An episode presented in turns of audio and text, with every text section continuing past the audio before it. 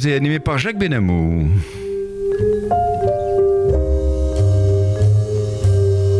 Notre ingénieur du son, Monsieur Serge Surpin.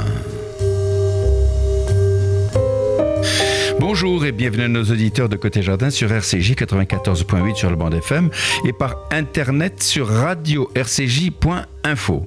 J'ai le plaisir d'accueillir aujourd'hui l'un des plus grands scientifiques français, le professeur Jean Audouze, euh, à l'occasion de la publication de deux livres. Le premier, écrit par lui, L'école de la curiosité, je vous le montre, voilà, l'école de la curiosité. Euh, oui, euh, lettre, pardon, lettre à un jeune scientifique, publié à la librairie Vuibert. Et le second, traduit et préfacé par Jean Audouze également, Fabuleuses erreurs, écrit par Mario Livio, astrophysicien de renommée internationale, publié aux éditions du CNRS, ou CNRS Édition, pour être plus précis. Dans une prochaine édition de Côté Jardin, nous parlerons du livre écrit par mon invité Jean Audouze avec Michel Cassé euh, et Jean-Claude Carrière, que je vous présenterai plus complètement. Jean Audouze, bonjour. Bonjour. Jean Audouze, vous êtes connu et reconnu comme l'un des plus grands scientifiques français, et ce n'est pas de la flagornerie de le répéter ici. Depuis près d'un demi-siècle, vous avez tout ou presque tout connu de la science, depuis la recherche en laboratoire jusqu'aux négociations internationales, en passant par la direction de grandes institutions, d'Uber Reeves à François Mitterrand. Vous avez travaillé avec les plus grands et vous vous révoltez de constater comment la science est traitée dans l'éducation telle qu'elle est enseignée aujourd'hui. Vous avez la science chevillée au corps et votre livre paru à la librairie Vuibert, L'école de la curiosité, lettre à un jeune scientifique, révèle cette inextinguible passion. Alors Jean Audouze, tout d'abord, qu'est-ce que la science? Eh bien, la science, figurez-vous, c'est une, un, c'est un procédé intellectuel. C'est une sorte de discours rationnel, c'est-à-dire qu'on essaye d'expliquer ce que l'on voit, ce que l'on perçoit, par des expériences, par des observations qui ont le, privilège ou la caractéristique d'être observable par plusieurs, c'est-à-dire que un fait scientifique ne peut pas être proclamé par une seule personne, il est nécessaire qu'il y ait un consensus. Alors le philosophe Popper qui est qui a donc écrit que un fait scientifique doit être ce qu'il appelle falsifiable, c'est-à-dire qu'on doit le soumettre à la critique. S'il résiste, eh bien, il continue à être scientifique. Mhm. S'il ne résiste pas, eh bien, il tombe dans les oubliettes. Mais donc, euh, la science, c'est un processus vivant, c'est-à-dire que qui se poursuit euh, jour après jour. Par exemple, pendant trois siècles, euh, on a con- on a décrit la la gravité par, par Newton. Et puis en 1905 Einstein démontre que ben, cette euh, théorie elle est approchée dans certains dans certains cas elle marche très bien dans d'autres elle ne marche pas c'est ça la science si vous voulez et dans, pour- et dans des disciplines très variées aussi. ah ben bien sûr, c'est tout très très varié, de l'astronomie qui est mon, mon, mon- ma spécialité, mais les mathématiques, la physique, la chimie, les sciences de la vie et de la terre, euh, l'archéologie. euh, Bien sûr, mais il a fallu plusieurs siècles euh, pour que le concept de science se distingue des autres activités intellectuelles. C'est-à-dire que la science n'est n'est rap- au- assez euh, avec les philosophes grecs, il y a des, la science, mais la science elle est mélangée, si vous voulez, elle n'est pas purifiée. Et le, le véritable, celui qui fonde la science, je pense que c'est Galilée lorsqu'il dit que les mathématiques sont le langage de la, de la nature. Eh bien oui, pénétrons plus avant dans votre livre si vous le voulez bien. Sous le chapitre Connaître les formidables avancées des sciences depuis le XXe siècle, vous rappelez à quel point les scientifiques ont pu transformer notre monde, nos sociétés et notre mode de vie. Bien évidemment, le commun des mortels en a peu conscience. hein. Euh, Pouvez-vous nous rappeler quelques-uns des effets de ces avancées, Jean Oh ben, Douce vous savez, aujourd'hui, ben, par exemple, simplement le fait que euh, nos auditeurs nous, nous écoutent et nous leur En temps parlons réel. en temps réel, ben, c'est Hertz, c'est un tas de gens euh, qui ont inventé euh, euh, la radiotéléphonie, le- euh, les, la télé, puis la télévision. Euh, aujourd'hui, le téléphone portable, c'est un condensé de découvertes scientifiques. Le laser, c'est c'est la conséquence de jeux physiques qui ont été commis au laboratoire de l'école normale supérieure par Kassler et puis à Berkeley par Towns. Enfin, je veux dire, nous vivons dans un monde qui est dominé véritablement par les découvertes scientifiques. Eh oui. Et euh, vous savez, dans votre, dans votre chapitre formation, exploration, vocation, comment s'acquiert la curiosité? Vous vous adressez aux élèves et aux étudiants en train de parcourir les différentes étapes de leur formation. Vous rappelez qu'une vocation scientifique peut naître à différents moments de leur parcours. Comment est née la vôtre? Mais la, euh, Disons, elle est née par C'est une vocation ou c'est une. C'est venu par formation? Pense que c'est venu. Euh, assez tard par rapport à d'autres. C'est-à-dire que j'avais la vocation de faire de la recherche, de faire de la recherche scientifique lorsque j'avais 16-17 ans. Puis, à l'âge de 20-21 ans, je me suis posé la question dans quel domaine j'allais faire, euh, j'allais euh, faire de la recherche. Et puis, j'ai eu la chance de rencontrer, grâce à mon père, un directeur du CNRS qui m'a dit Vous, comme vous ne savez rien faire de vos dix doigts, allez faire de l'astrophysique théorique. C'est un un peu fort de café. Mais non, pas du tout, il avait raison.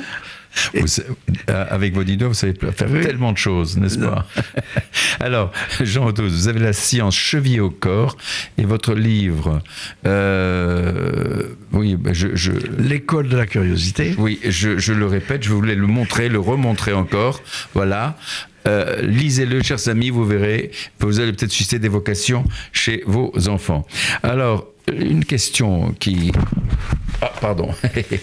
une question euh, qui me vient à l'esprit. Euh, pensez-vous que la curiosité s'acquiert et n'est pas un élément de la personnalité propre de chacun? Alors, bien évidemment, on est plus ou moins curieux, mais selon moi, on peut le devenir si on a la chance d'avoir, au cours de ses études, oui la chance de rencontrer un professeur enthousiaste qui vous donne le goût, le goût de la découverte. Et à partir de ce moment-là, vous êtes, vous devenez curieux. Oui.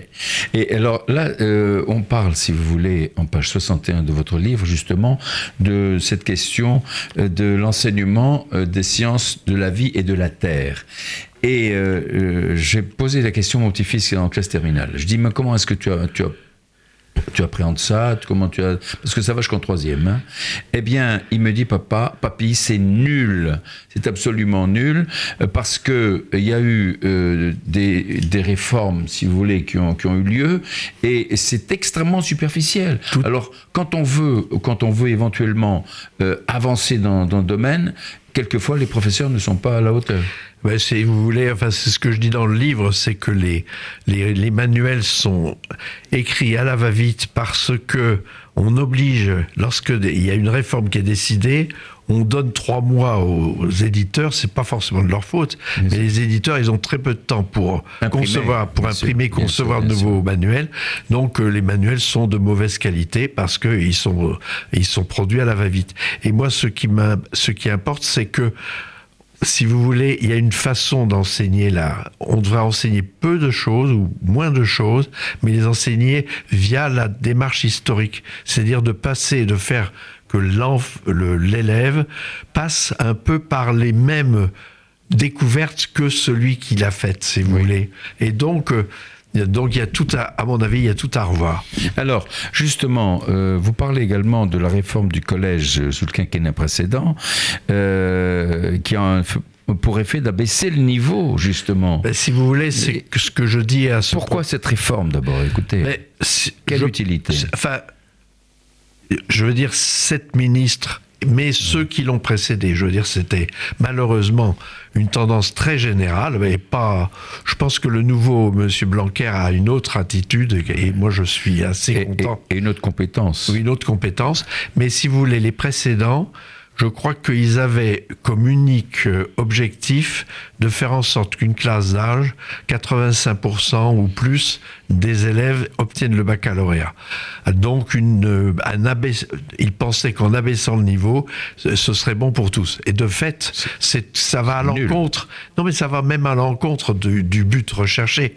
Le, le quinquennat de, de M. Hollande était un quinquennat à, coloration socialiste, il aurait dû imaginer que fallait au contraire refaire partir l'ascenseur social.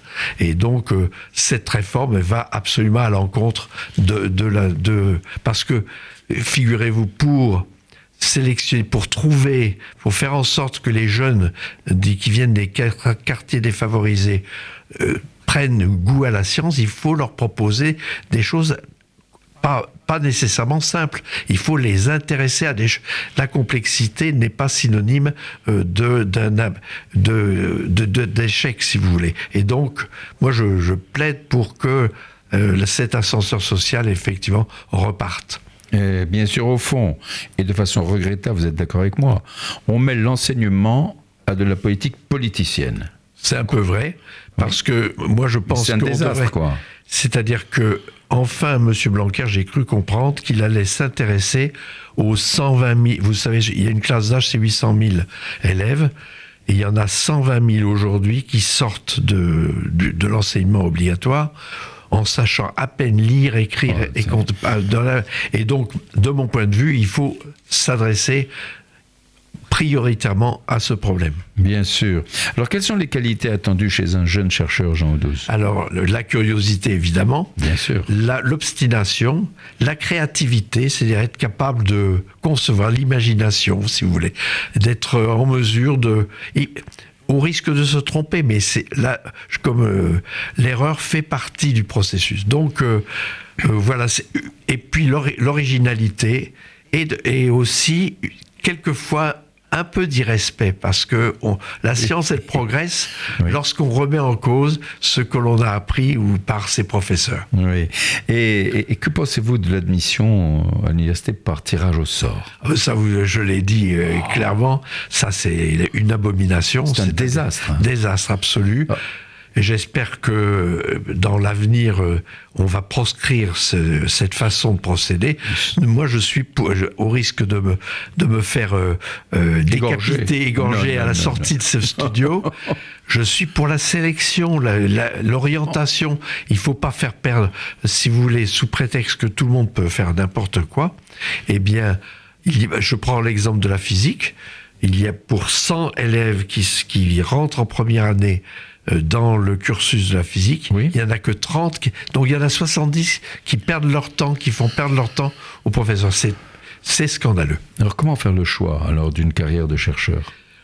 Eh bien, à mon avis, euh, je, moi je plaide pour le tutorat, c'est-à-dire que chaque élève, à partir de la seconde, il a un référent qui est quelqu'un qui est en dehors de, oui. du système euh, éducatif et qui le conseille, qui et qui lui dit, ben voilà, selon ce que tu aimes, ce que tu sais faire, eh bien, moi, je te conseille telle ou telle voie. Donc, si vous voulez, moi, en, fonction, des aptitudes de. Bien sûr, c'est exact. Bien sûr. Si vous voulez, je pense que on doit être guidé, on doit prendre le l'enfant ou l'adolescent par la main et le guider vers en lui disant il pour euh, faire de la recherche et oui il faut beaucoup travailler ça ah ben, ça, ça, ça, tombe sous le sens hein, je crois hein. euh, si on, surtout si on veut trouver voilà. Parce qu'on parle beaucoup de recherche aussi. Je fais de la recherche, tout dépend du, du, secteur, dans le médical, etc., dans le euh, dans l'univers, etc.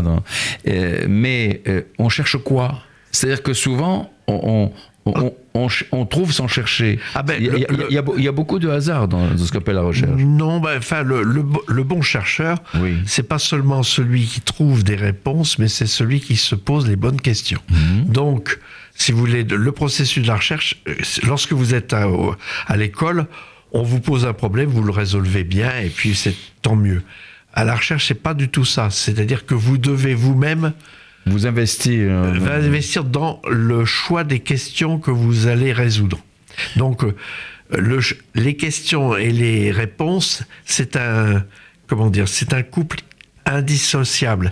Et donc, euh, on ne peut pas faire de bonnes recherches sans se poser de bonnes questions. Oui.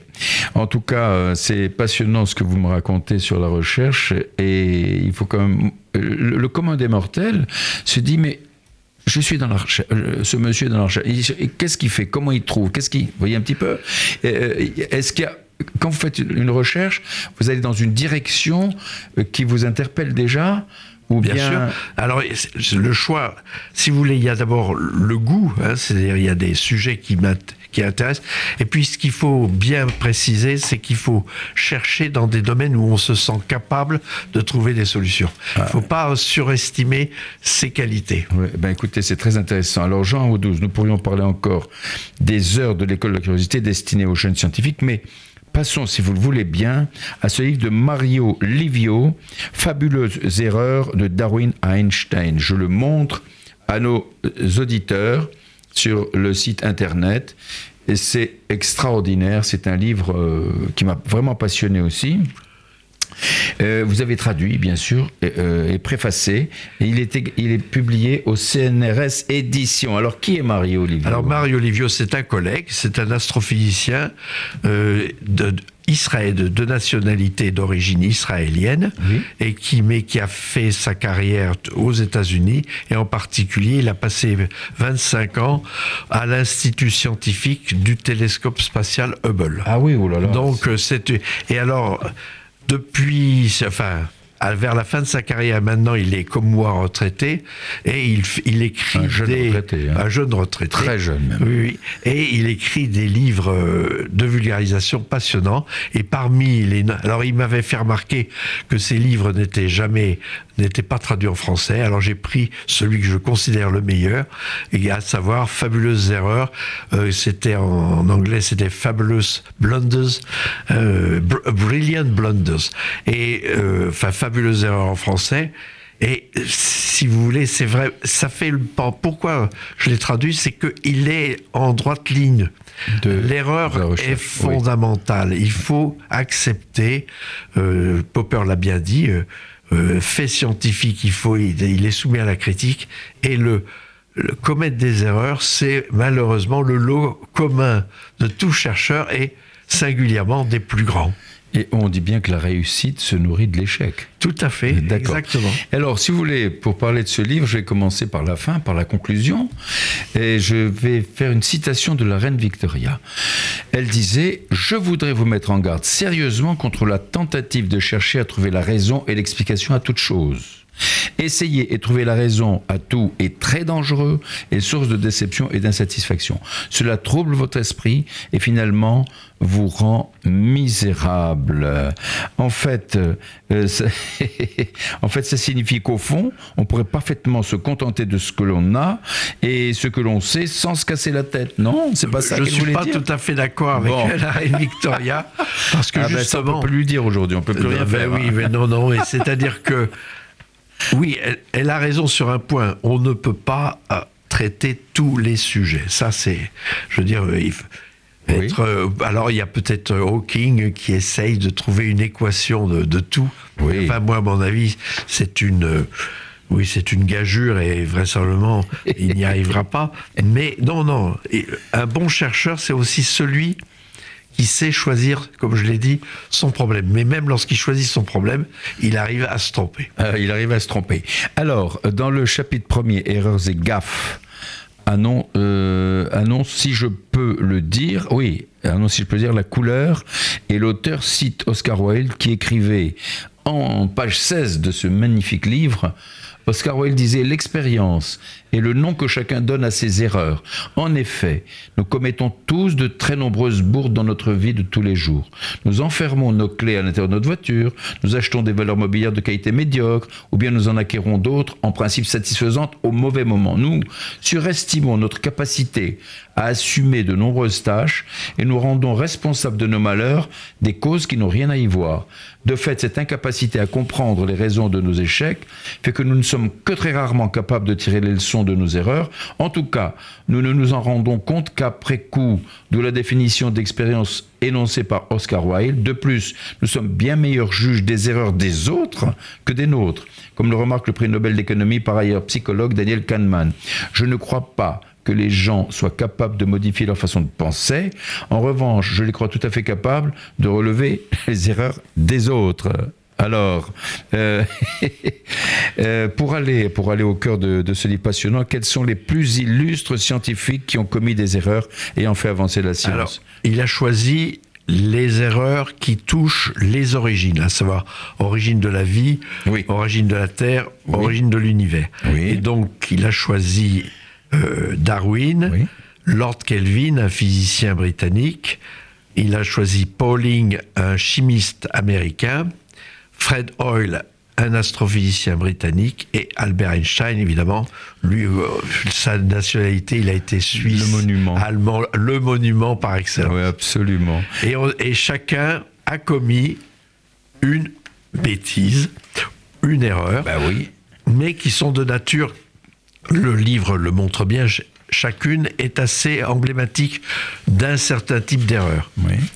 Oui, alors par exemple, Darwin, quelle a été son erreur? Son erreur à Darwin, ça a été de ne pas comprendre que lorsque on avait, on mélangeait, si vous voulez, deux races, par exemple un chat noir, un chat blanc, un chat blanc, eh bien, Ça faisait le pas un chat caractère, gris? le ça faisait un chat gris, mais à mesure que il se, ça se propage, s'il n'y a pas quelque chose qui a été découvert par un autre, dont je dirais un mot, eh bien, euh, il y a ce qu'on appelle la dilution, c'est-à-dire que s'il n'y a qu'un chat noir, eh bien, euh, avec des chats blancs, et d'abord ils seront assez gris, puis un peu moins gris, puis de- et puis finalement, au bout de quelques générations, le caractère noir aura disparu. Eh oui. Alors, C'est la dilution. à ce moment-là, il y, a, il y a un moine tchèque du nom de Grégor Mendel qui a fait des expériences sur les petits pois. Et les petits pois lisses et les petits pois ridés. Les petits pois, ri- les petits pois lisses, c'est le caractère euh, dominant. Ridé, c'est le caractère récessif. Et puis, en croisant, il s'est aperçu que par la combinatoire, on arrivait, il y avait des individus, malgré le fait qu'ils avaient deux parents qui semblaient avoir des, euh, comment dire, des peaux lisses, eh bien, ils avaient une, il y en avait de temps en temps qui avaient une peau ridée. Alors ça, c'est la loi de, les lois de Mendel qui démontrent comment des caractères héréditaires, même rares, peuvent se propager, et ce, malgré, et donc, euh, ça surmonte, si vous voulez, le facteur de dilution. Ouais. Alors, euh, le, le second, Lord William Kelvin. Alors, euh, pourquoi chercher à connaître l'âge de la Terre? Ah ben c'est quand même un. On veut savoir depuis quand euh, la Terre. Alors il y a eu les premiers essais, ce sont les religieux. hein. On prend la Bible. un- Oui. Un archevêque, et puis on, a- on ajoute l'âge de Melchisédek de, et tous ces gens, et on arrive à 6000 ans avant Jésus-Christ. Et mais euh, par bonheur, donc, euh, bon, je vous fais courte l'histoire, j'arrive tout de Oui, suite oui, à, à Kelvin. Kelvin se sert du taux de refroidissement de la croûte terrestre qu'il calcule et il trouve un âge entre 10 et 100 millions d'années. C'est puis là, extraordinaire. Comment est-ce qu'on peut calculer 100 millions d'années? J'ai bien vu que c'était 13 milliards. et non, c'est 500 4,5 milliards dans le cas de la Terre. Dans le cas de la 4,5. Terre. Voilà. Non, mais, mais de l'uni- on parle toujours de l'univers. Ah, De l'univers, c'est 13,8. Je vous dirai ça tout à l'heure. Parce que là, je serai sur la Terre. Allons-y, restons sur Terre. Donc, euh, sur Terre. restons sur Terre. Donc, euh, un de ses étudiants a démontré qu'il il, il avait, euh, disons, pris des hypothèses beaucoup trop favorables pour des âges courts. Et il, par exemple, il, s'était, il considérait que le taux de refroidissement était constant, alors que c'est pas vrai. Et puis est arrivé la, la découverte de la radioactivité et donc l'existence de corps radioactifs à une très longue durée de vie. Et lorsqu'on étudie, comme l'a fait par exemple Claude Allègre et son collègue américain Wasserburg, ils ont eu le, le prix Crawford pour cela, eh bien on arrive à déterminer l'âge de la Terre à partir de la décroissance de certains corps radioactifs. Ah bah c'est, écoutez, c'est passionnant. hein. Moi, je flotte complètement. hein, Mais ne vous inquiétez pas, ne vous inquiétez pas. Moi aussi je flotte, mais, et Linus- mais, je, mais je ne sombre pas. Ah, ouais. Voilà. Euh, euh, fluctuate. euh, Voilà. Exmergité. Euh, et alors, Pa- euh, Pauling, quelle fut son erreur, Pauling? Pauling, l'erreur, ah ben lui, c'est alors il c'est une erreur de comment dire, de- il était tellement content d'avoir découvert la structure de la protéine Oui. que il s'est trompé, mais comme un étudiant euh, de première année, Oui. euh, en essayant en- de faire un, très rapidement un modèle pour la molécule d'acide nucléique qu'on connaît, l'ADN. hein. Ah. Et donc, Très important. et donc, il a commis cette erreur. Deux Anglais deux Britanniques se sont aperçus qu'il a fait commis une erreur et ils ont évidemment fait la course avec lui. Ils l'ont court-circuité. et- et ils l'ont ont trouvé le fameux modèle à double hélice Ah oui, c'est ça. c'est de, euh, de la de l'acide nucléique. Pourquoi il s'est trompé? Par un peu euh, forfanterie, par euh, le fait qu'il croyait qu'il allait résoudre tout à partir. C'est vrai que la détermination de la protéine, euh, de la kératine, que, le- par exemple ce qu'il y a dans vos ongles Oui, oui, oui. et dans votre peau, eh bien c'est un- c'était un problème éminemment compliqué qu'il avait réussi, qui lui a valu le prix Nobel de physique, de chimie, mais eh, il, il- il a, il, il a fait l'erreur sur l'ADN. Oui, en fait, il faut être très modeste quand même quand on est scientifique. Oui, je crois que c'est utile d'être Parce que là, si vous dites que. Mais bon, il arrive que Oui, des, des chercheurs brillants soient, oublient, qu'ils sont, oublient leur modestie. On arrive pratiquement au terme de notre émission. Un petit mot sur Albert Einstein. Dans sa théorie, Einstein créa une constante cosmologique pour une mauvaise raison. Qu'est-ce à dire? Alors, c'est-à-dire qu'il voulait une constante. Si vous voulez, sans constante cosmologique, l'univers est où il est en expansion, où il est en, en contraction. Pour le rendre stationnaire, il le rend, il, il invente la constante cosmologique. La constante cosmologique va être valide jusqu'en 1929, au moment où Hubble découvre Oui. l'expansion de l'univers. Et en 1998, il y a d'autres chercheurs qui, utilisant le télescope Hubble, vont démontrer que l'univers s'accélère. Et là, on a de nouveau besoin d'une constante cosmologique. Donc l'erreur de d'Einstein, ça a été une erreur momentanée entre 1929 et 1998. Jean Audouze, il nous aurait fallu encore beaucoup de temps pour développer plus avant ce livre passionnant et accessible à tous les lecteurs. Je vous donne rendez-vous, mais je vais montrer encore à nos auditeurs ces deux ouvrages formidables. Euh, donc, euh, L'école de la curiosité, lettres à un jeune scientifique, écrit par Jean Audouze, tout seul, comme un grand. Et puis, Fabuleuse erreur de Mario Livio, euh, qui a été traduit par Jean Audouze, préfacé également par Jean Audouze. Je vous euh, donne rendez-vous à la prochaine édition de Côté Jardin, où nous aborderons votre nouveau livre. Euh, Jean Audouze, écrit en collaboration avec votre collègue euh, ou confrère, je sais pas comment on dit, collègue, Collègue. collègue Michel Cassé, astrophysicien, et Jean-Claude Carrière, scénariste, dramaturge et écrivain. Jean Audouze, je vous remercie. Merci Jacques Benamou. Vous êtes à l'écoute de RCJ 94.8 euh, sur la bande FM. En votre compagnie, Jacques Benamou. Je vous donne rendez-vous à la prochaine émission pour développer un sujet extrêmement passionnant, la des nouveautés sur l'invisible. C'est ça, hein, la- Exact. Du nouveau du nouveau, voilà. dans l'invisible. Du nouveau dans l'invisible et ce sera vraiment encore passionnant puisque vous êtes trois jeunes gens à disserter justement sur l'univers Oui, et l'invisible. Ah ben, côté, à côté de l'âge de l'univers, nous sommes vraiment très très jeunes. Absolument. Merci, au revoir.